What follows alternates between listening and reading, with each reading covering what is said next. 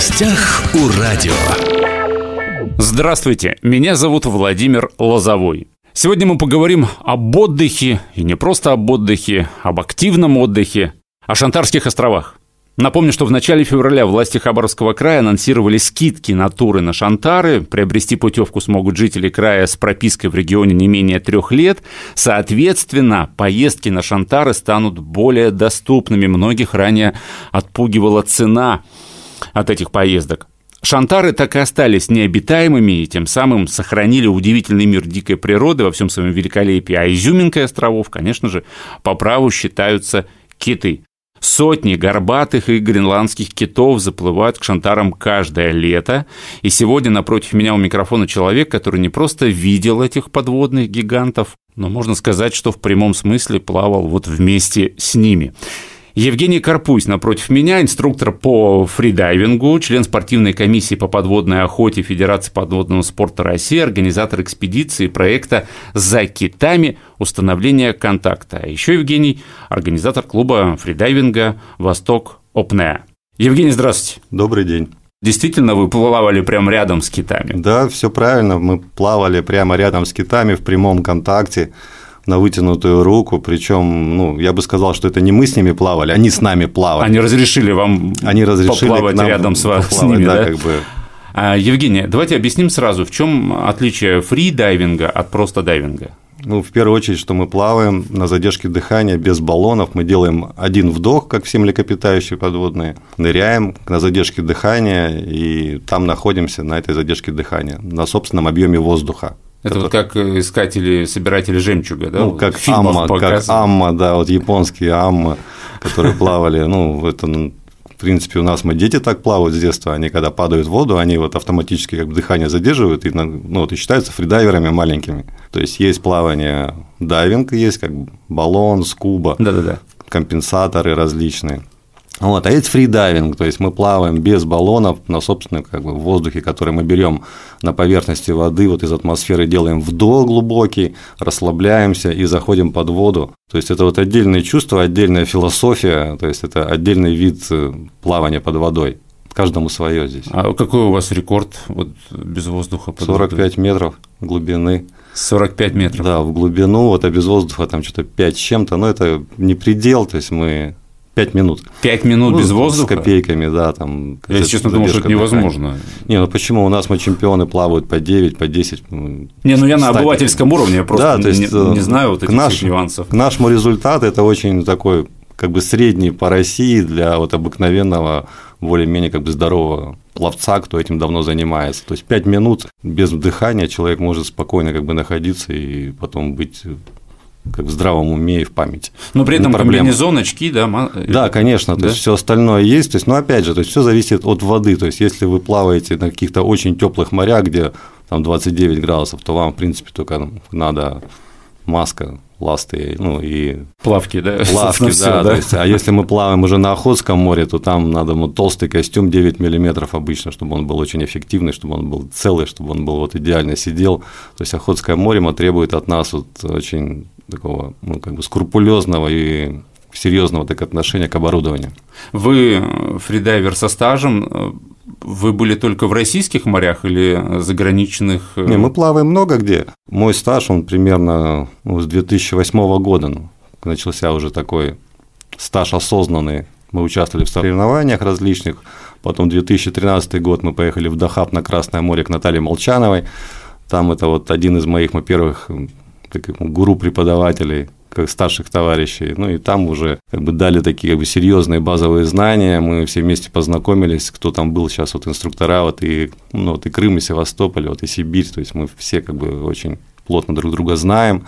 Как Это какое-то сообщество, я так понимаю. Огромное да? сообщество в России, конечно, то есть очень много разных школ, очень много специалистов.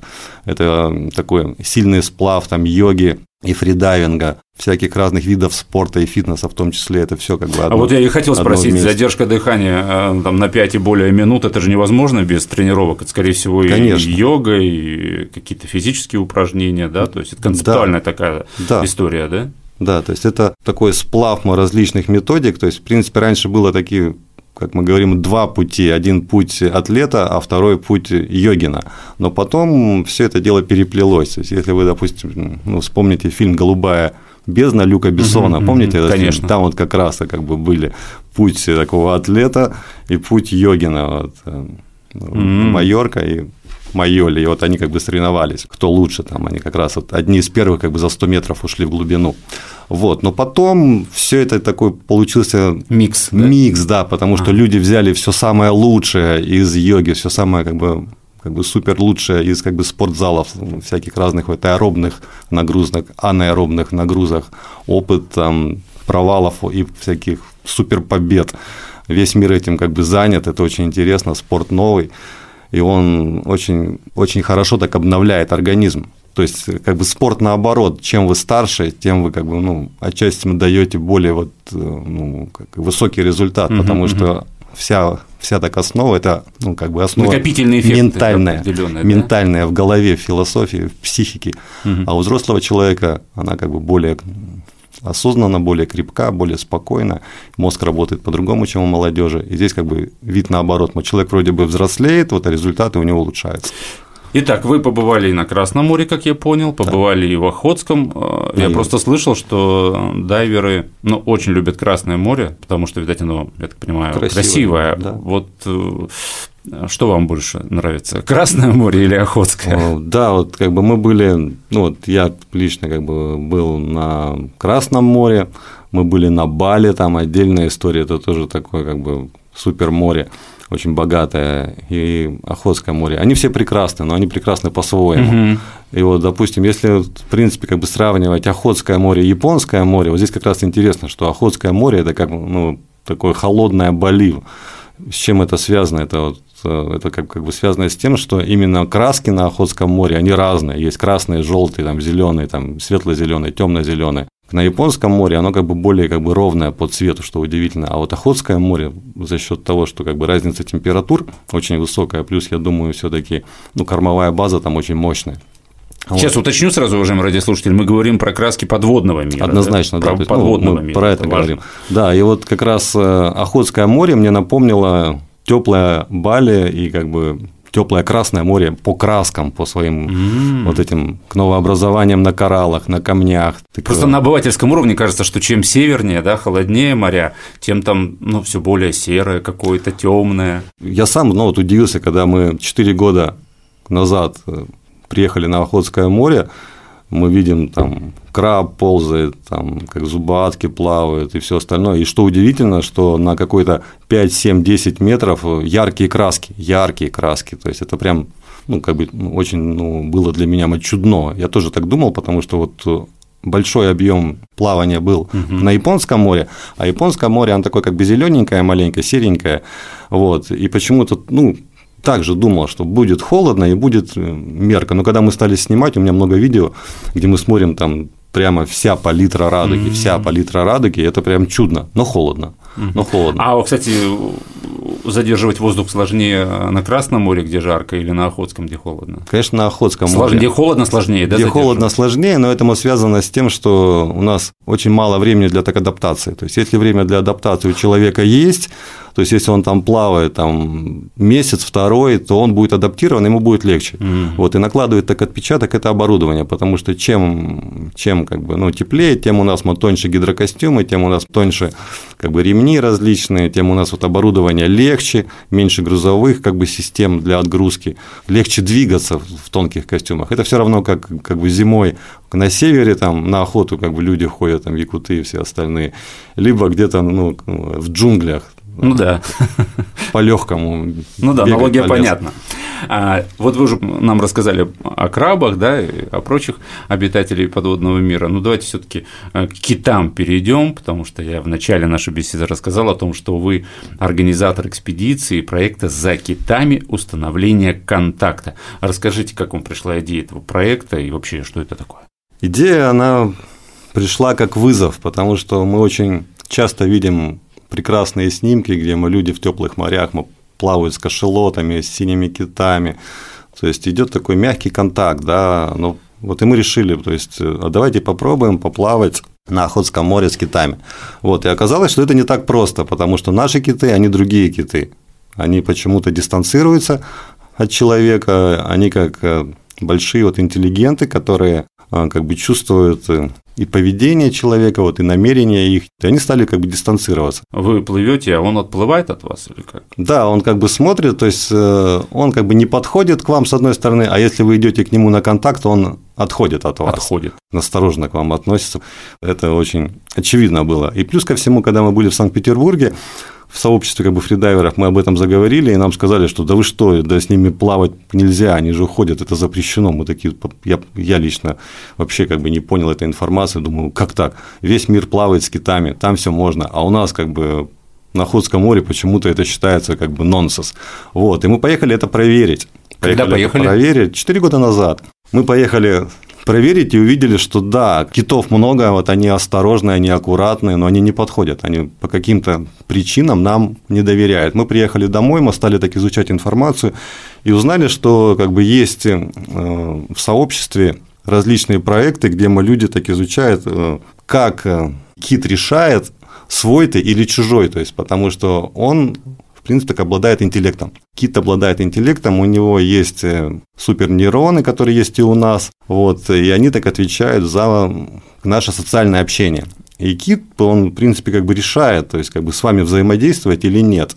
Вот. И люди, это Джеймс Нестер, такой есть мой товарищ интересный, они как бы сделали огромный проект, где принципе, собирают эхолокацию от всех млекопитающих, ее потом расшифровывают э, по так искусственному так интеллекту, вот, и пытаются понять код свой-чужой, как кит как, как бы решает, ну и все остальные как бы ну, млекопитающие как бы решают на фоне такой эхолокации, вот и ощущение свой-чужой, враг не враг, враг-друг, можно ли с вами как бы общаться или нет, то есть это ну, вот огромная работа, вот. отснять контакт, в принципе, снять вот эхолокацию, и желательно снять это с воздуха.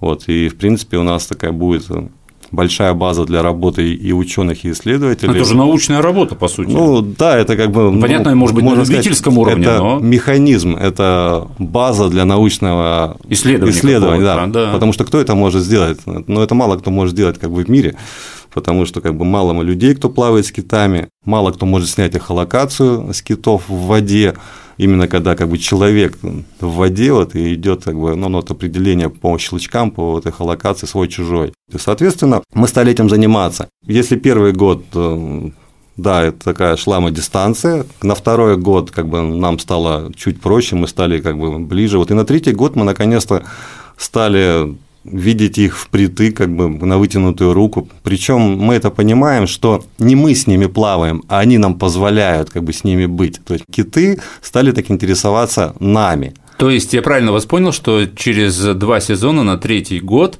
киты вас более или менее уже узнавали? Да, совершенно mm-hmm. верно. То есть, э, возможно, мы стали лучше, возможно, мы стали как бы двигаться правильно, возможно, наши помыслы им как бы стали ясны этим млекопитающим огромным. Но все эти факторы, то есть наши поведенческие, как бы мягкие движения, плюс как бы внутреннее ну, вот, ощущение мира, я думаю, что все это считывается. Это считывается, это как вот любая агрессия, либо благое намерение, как бы, как бы человек чувствует. А на Охотском море там очень все просто. Там море как бы девственное, земля девственная. Мы только чуть-чуть другие приезжаем, а все остальные, кто там живет, касатки, белухи, киты, они как бы находятся в идеальной как бы чистоте в том мире, в котором они выросли. Ну, Слушайте. Евгений, а там живут, вы сами сказали, касатки, а не страшно, что можно попасть под касатку?